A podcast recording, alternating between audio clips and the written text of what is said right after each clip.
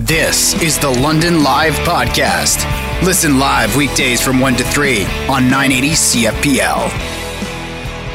For the first time in 42 years, we have bright sunshine and... No, actually, we had that yesterday. For the first time in 42 years, something is happening today.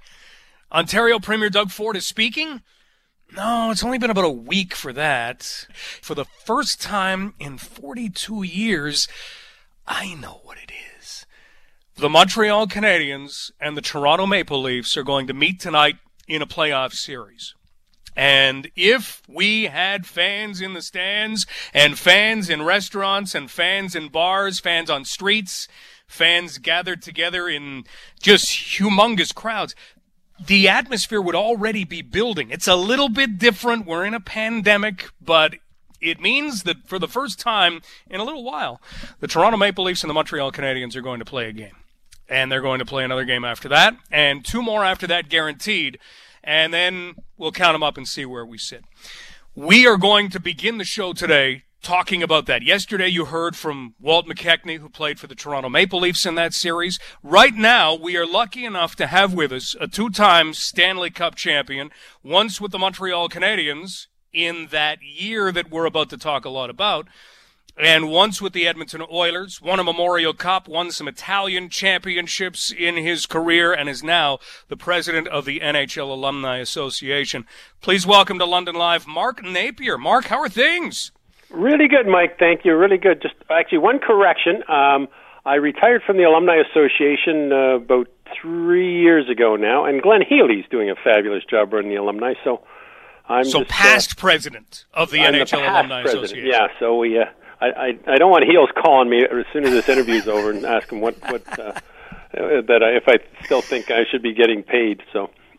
Well, you know what? They can't take your Stanley Cups from you at all, so you will always be a two-time Stanley Cup champion. And one of those times came in your rookie year when the Montreal Canadiens and the Toronto Maple Leafs last met in a playoff series. Going into that, was it kind of a big rivalry situation, or was it just, hey, well, Montreal played them last year, and, well, here we go again? Actually, that's a really good question. We really respected Toronto. I know they played them the year before, and actually I knew I was going to be coming to Montreal, so I did watch that series. And every game was tough. Every game was really close. So, you know, going into it, we certainly weren't overconfident. We knew we had to play our best to beat them, and every game was a rough, hard-fought game and very close. And you know, it's funny when you talk to people and you say, "Oh, you swept them four straight," but you know, there was a couple of games that went overtime, and they could have gone either way. Well, all you have to do is watch the first shift of that game, and I think Ian Turnbull of the Maple Leafs hits three people, and I think Larry Robinson stepped into somebody in the corner. So, yeah, it started physical. You were in your rookie year in the National Hockey League. Like you say, you knew you were going to be going to Montreal. They were in the midst of a four Stanley Cup run. What was it like to join that team at that time? Well, it was pretty special. You know, they'd already won the three Stanley Cups, and, you know, I'd already played 3 years pro in the old World Hockey Association.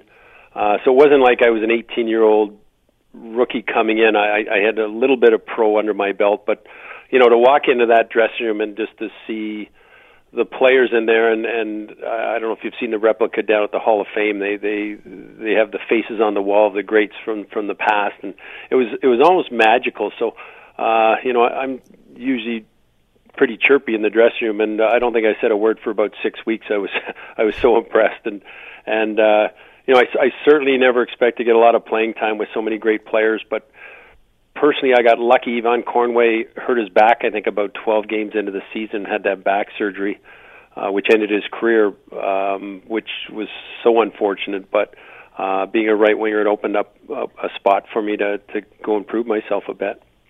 Well, and you did. I mean, you produced points in the regular season, in the playoffs, in that first year, and you guys went on the way to a Stanley Cup victory. We're talking with Mark Napier, who played for the Montreal Canadiens in that 78-79 season and then beyond. But that was the last time the Canadiens and the Leafs hooked up in a playoff series. Two of those games went to overtime in that series. Overtime in a classic building. What was that like in the playoffs? What do you remember from that? Oh boy, my probably the most vivid memory I have of that is Game 3.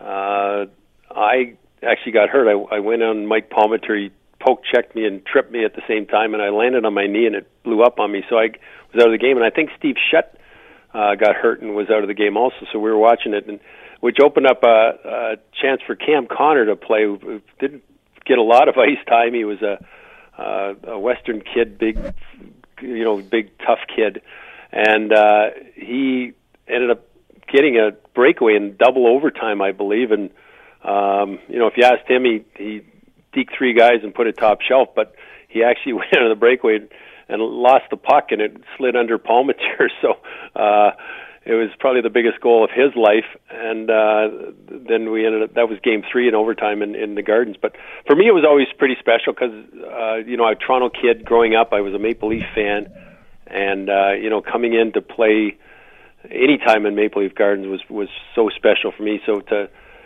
also, come in and playing with such a great team and to be able to, beat Toronto, but also get to play in front of my friends and family. It was doubly special for me.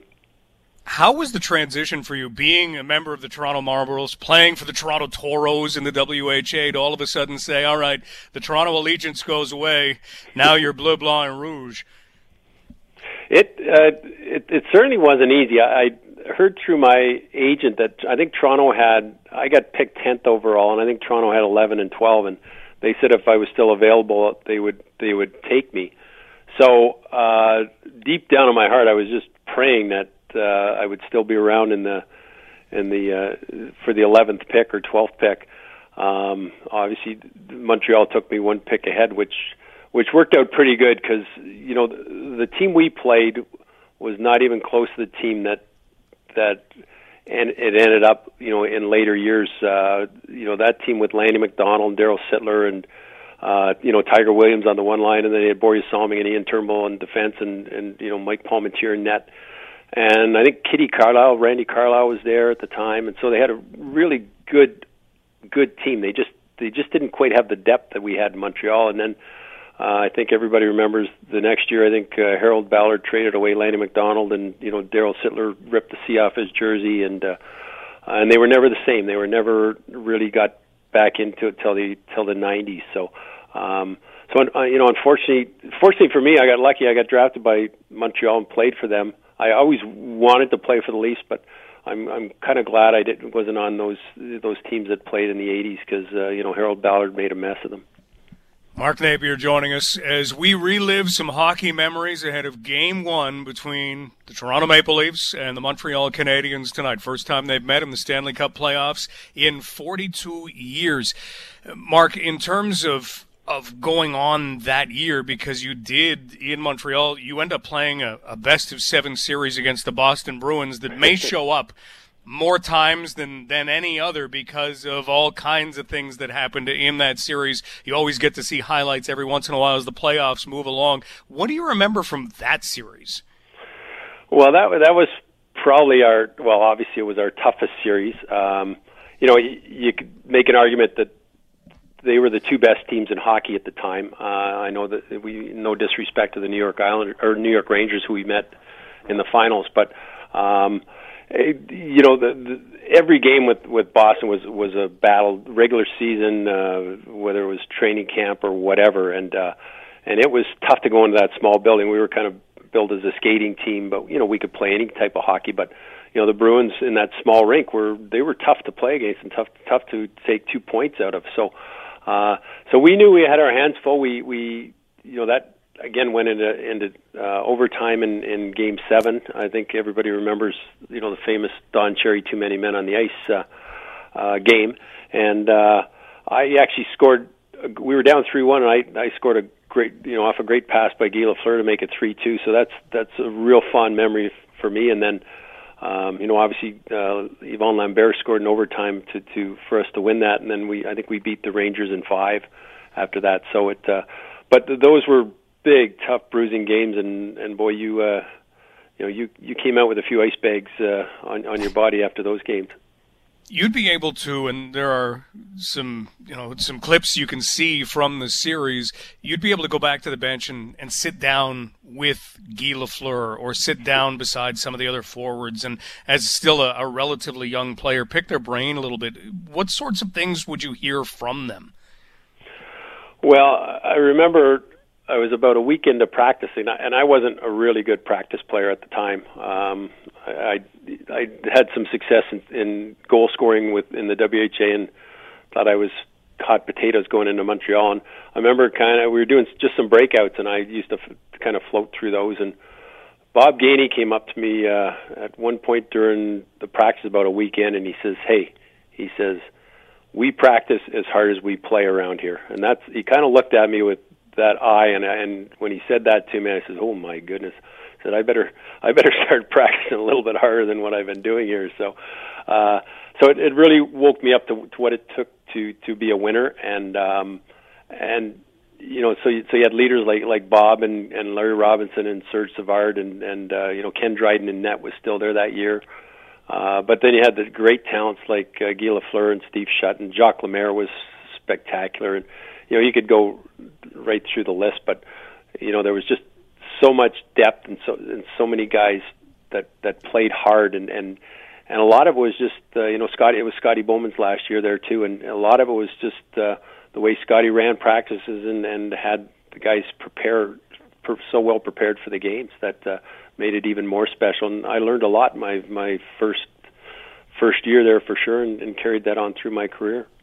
We're talking with Mark Napier ahead of Game 1 between the Maple Leafs and the Canadiens. There are a lot of Leaf fans who are hoping that they get to see the Leafs hoist the Stanley Cup at the end of a long run that'll take us well into July. Mark, you've done it. What is it like to win the Stanley Cup? Oh boy, that's a really good question. I think the best analogy I've heard is from Kevin Lowe and Wayne Gretzky and Mark Messier, and when they got beat, I believe it was in '83 by the Islanders, and it was the Islanders' fourth cup in a row, and they were leery about it. Was in the island. They were leery about you know, going by, yet to get to the bus you had to go by the home team's dressing room, and they just dreaded having to go by because they figured they'd be hooping it up and music would be going and guys would be popping champagne and all that good stuff. And they went by, and there was like almost deadly science in the room, and they looked in at a couple of guys, and they had ice bags everywhere, you know, on their knees, on their shoulders, and you know, they were sitting there, and, you know, at the time we used to drink beer in the dressing room, and they were just sitting very quietly having a beer, just basically, hey, we got the job done, we're pretty proud of it. But you know, and Kevin said it the best. He says, after we saw that, he says, we knew what it took. Like, we were all walking out, and there's, you know, no bumps and no bruises and all that good stuff, and They really saw what it took to win. So, you know, it's amazing because, you know, the playoffs is almost multiplied by 2, especially the mistakes or whatever, which could cost you the game. Regular season doesn't matter so much, but the playoffs is so important that you pay so much attention to detail because, you know, one bad pass or one bad play or one, you know, no back checking, or one non-block shot, it could be in your net and it could cost you the game. And you know, nobody wanted to be that person. So, like I say, I learned so much from the Montreal Canadiens and how to win and the little things you had to do to win. It certainly, you know, I was a lot more prepared going into my second Stanley Cup with the Oilers than I certainly was that first year. You're looking forward to checking out some Toronto-Montreal tonight? Oh, I'm so excited. It's hard to believe it's been 42 years. It's too bad the way things are set up. I'm really looking. It's great for hockey, number one. You know, I'm still probably favoring the Habs if I was pushed because, you know, I played the 5.5 years there. But even if, you know, whoever goes on, it's just really good for hockey that one of those teams will be going in the next round, and hopefully whoever wins this series ends up, you know, going into the semifinals, because it's going to be exciting to watch, even, you know, when it's 90 degrees outside, or I guess 30 Celsius, I guess. It's going to be exciting to watch, and I just hope it's a really good series. Well, Mark, it's been a blast. I just want to pass on, got an email from Gord saying, you mentioned the Toronto Toros. Mark Napier was my favorite Toro. Thank you for having him on today. So wanted to pass that on. Well, thank you. Well, Mark, really appreciate this. Enjoy the series, and enjoy it in the warm weather. And here's hoping we get back to full stadiums and sold-out crowds sooner rather than later. Totally agree, Mike. Thanks for having me on, and that's probably the only bad thing about this is there won't be any fans in there to watch it live. Yeah, well, yeah. We'll see. Maybe if it gets to a Game 6, we get 2,500 in Montreal. We'll hopefully build from there. Mark, take care, and please keep safe. Thanks, Mike. You too. That's Mark Napier, former Montreal Canadian. Last time Toronto and Montreal met, he was in that series as a first-year player in the National Hockey League, and all of those games were tight. The first game was 5-2, but Montreal scored a couple goals late. Second one, Montreal won that one at home, and then double overtime, the game that Mark was talking about that Cam Connor scored in, and then the last game of the series was overtime as well. Things get close in the playoffs.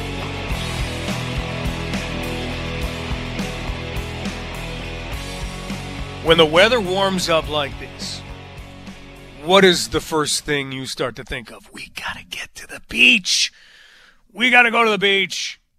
And there are an awful lot of beaches to take advantage of in this area. It's one of the reasons why we were talking yesterday about people visiting from Kelowna for the Memorial Cup and saying, I can't believe how amazing this area is. There are so many things right close by. Well, we live here.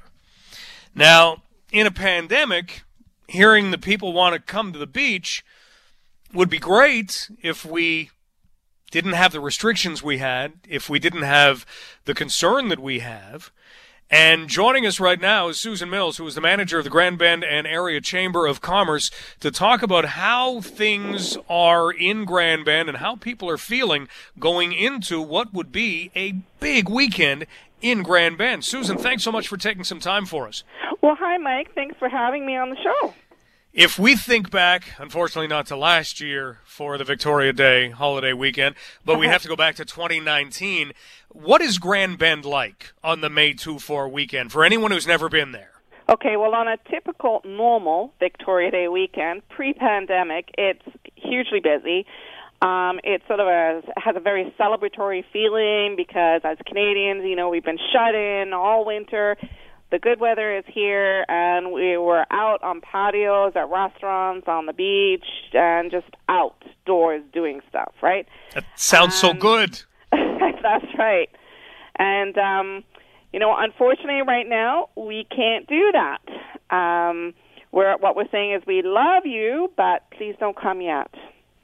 Yeah, and that's a message that we've really been hearing a lot this week. What do you think the odds are that people are going to adhere to that message? Well, I'm hoping that the majority of people will. I think it's going to be problematic if people don't, because they're going to find that washrooms are closed, stores are closed, restaurants are takeout only. You know, the shutdown, which is actually a stay-at-home shutdown, affects us here too. We're not, you know, isolated in some perfect little bubble where everything is going on normal here. We're in a shutdown situation like everybody else. So, you know, all the same closures apply. You can't launch your boat at the boat launch. That's closed. Like I said, there's no washrooms available. They're all locked up.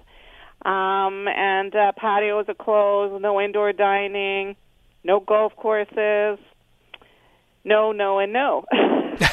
And yet we'll still have people saying, but beach. We've got to go to Grand Bend without maybe realizing all of those closures. How concerned are you that people haven't really done their research and they're just thinking, look at the calendar, look at the sunshine, Grand Bend, here we come? Well, I am concerned because I think there will be people that, I don't know, I guess they're living under a rock and they haven't got the message yet, and they come up here and they realize, oh, there's no washrooms. I can't get a bottled water even. And what do you do? You know, there's apparently one single porta potty on a construction site down near the pier. And by all reports, last weekend, there was a lineup that was like 30, 50 people long. Now, I don't know about you, but porta potties are not my favorite places to go. Not after the 50-person line gets through with it, that's for sure. Wow. No. So, you know, for anybody who's listening to this, you know, think about that. Like, you know, it's like an hour's drive up here, and then what are you going to do? Because the beach technically is closed. I understand that OPP will be out in force, as will bylaw. And there are going to be fines. I mean, there's an expectation that they're going to be stopping people, and they're going to be asking, you know, where do you live? Can I see your driver's license? And when they find that you have, you know, traveled here from another region, you could be in for a fine. Really? Even just by traveling to Grand Bend? Well, that's my understanding, yeah, you can be fined from going from one region to another because it is a stay-at-home order. So that means that we're supposed to remain at home and only go out to, say, go to the grocery store, go to medical appointments, and run essential errands. Traveling for recreational purposes is not what we're supposed to be doing right now. Susan Mills joining us, manager of the Grand Bend Area Chamber of Commerce.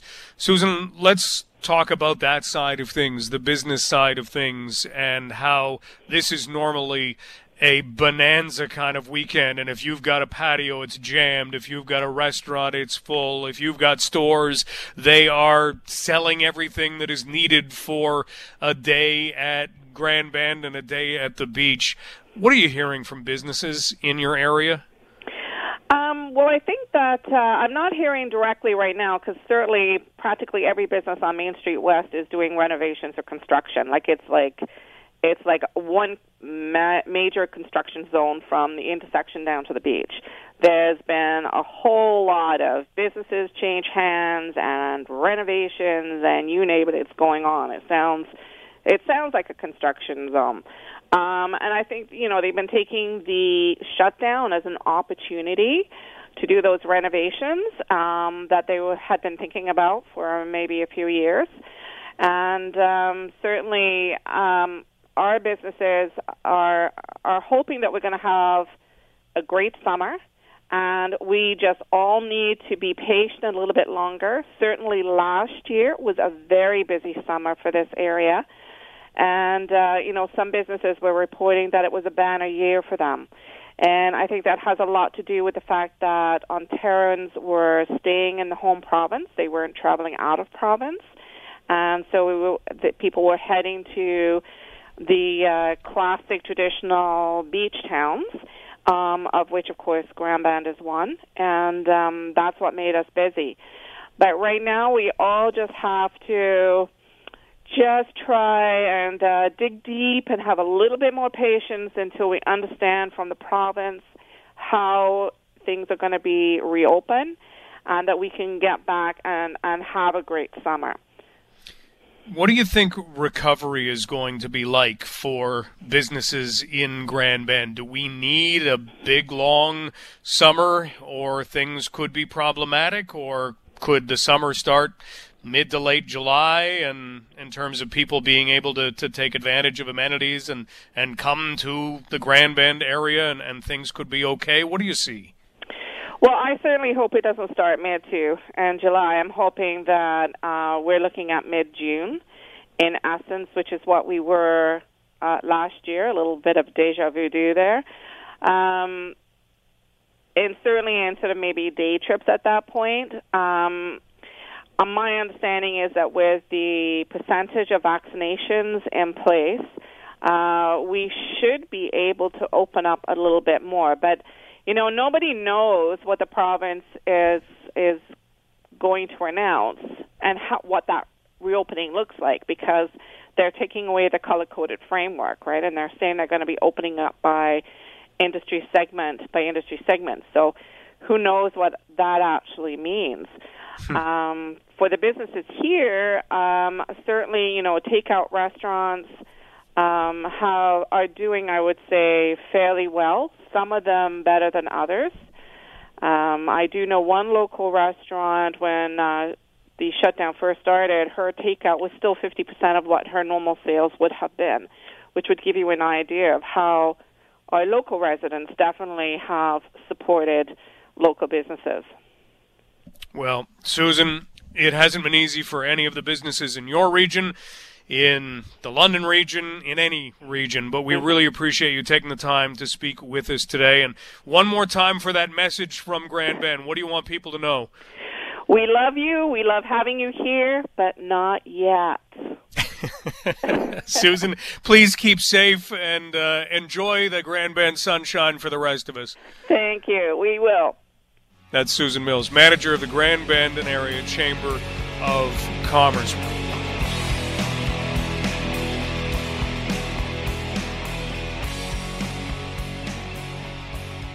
You may be spending less time at gas pumps, or you may be spending the same amount of time you've always spent at gas pumps. One of the things that we've all seen is that gas prices have risen from what they were, say, a year ago, and they are back to some pretty familiar territory, somewhere between $1.20 and $1.30 a liter in most parts of southwestern Ontario. Well, today is the Gas Tax Honesty Day, and it allows the Canadian Taxpayers Federation to put out its Gas Tax Honesty Report. And we are lucky enough to be joined right now by the Interim Ontario Director of the Canadian Taxpayers Federation, Jay Goldberg, to talk about what all of this means. Jay, how are things? Doing well. How are you? Doing okay. So, first off, Gas Tax Honesty Day. Why does this exist? Well, this exists because a lot of Canadians, when they pull up at the pumps, they see the high gas prices. In April, the average was $1.26 a liter. You were right on the mark. But a lot of drivers recognize that some of the price is taxed, but we take this day before the May 2-4 long weekend to really emphasize just how much of it is taxed. So, for example, the average price of gas in Ontario, if we had no tax on gas, would have been just 79 cents a liter.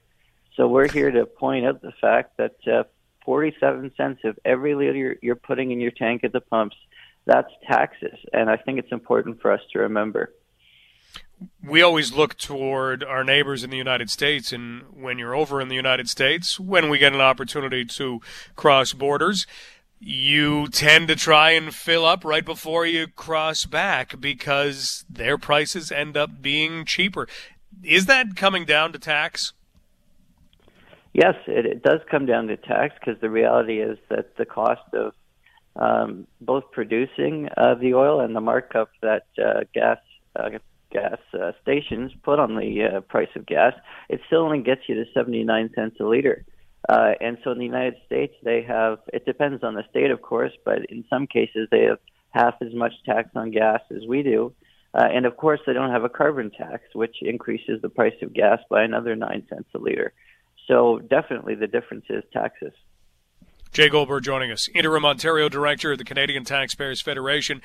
You will always hear arguments that, well, hey, if we are being taxed on it, no problem, because the taxes are going to help keep our roads in good shape or help this, or you mentioned the carbon tax, and, well, there's talk that will, you know, have an impact on behaviors, and that's largely the hope. When you look at where the taxes that are being collected from gasoline sales are going, Jay, does it at least have that silver lining to it, or do you think that this needs to be kind of addressed? I think it definitely needs to be addressed.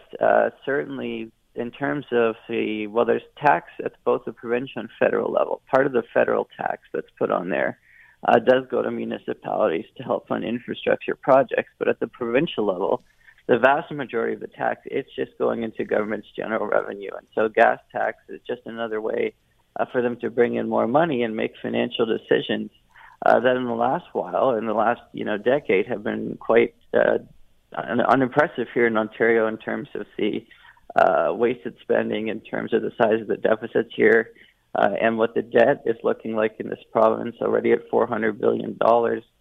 So unfortunately, if the government was, taxing gasoline so much so that, they could do a lot for the citizens of Ontario and have good finances, well, we're seeing neither. We're seeing poorly managed government facilities and programs. We can look at our long-term care homes, very poorly managed. And we also see, of course, that the finances are in terrible shape. We've got a $31 billion deficit. So I don't think that tax revenue can be said to be the cause of good governance here in Ontario. When we look at those numbers, are we left to shrug our shoulders, or do we have any power in that area other than the ultimate power of the election? Well, I do think we have some power. Doug Ford came out in the 2018 election, and he promised that he would lower gas taxes by 10 cents a liter. And he was going to do that by scrapping cap and trade, which he did, and by lowering the gas excise tax by 5.6 cents a liter. So 5.6 cents a liter may not sound like so much, but we at the CTF did some calculations, and we figured out that if you're filling up your minivan once a week here in Ontario, since Doug Ford was elected, you would have saved $655 had that promise been kept. So 5.6 cents may not sound like a lot, but over time it sure adds up for families. And it just continues to add up, I suppose. But again, going to the fact that we need taxes to get things done, is this an area you think can be changed, or how could it be changed so that we were still getting things done, but we weren't paying quite as much in the way of tax? Well, the government's made a lot of poor financial decisions over the years. We know under the Wynne government, we had the $1 billion wasted on e-health and the gas plants. We certainly know that Doug Ford has not restrained spending in any way as premier. Spending has only gone up. We gave about $300 million to the Ford Motor Company just several months ago to help them set up a new plant. But, this is a Fortune 500 company. There's very little reason we should be giving a Fortune 500 company our tax dollars. And so, unfortunately, what we've just seen is governments here in Ontario that are addicted to spending money, keep spending more and more money every year, and are using taxes to not even pay for it because we have massive deficits in this province. So clearly things aren't working, and we think that things need to be a lot more efficient. We need to genuinely decide what programs we need and what we don't, and then we've got to return money to the people. Well, Jay, we really appreciate the work in identifying how much tax we're paying at the pumps and then the background on where it's going, where it isn't going, and certainly where it could go. Keep safe, and I suppose happy Gas Tax Honesty Day is in order. Okay, thanks a lot, Mike. That is Jay Goldberg, Interim Ontario Director of the Canadian Taxpayers Federation. You've been listening to the London Live Podcast. Catch the show live on weekdays from 1 to 3.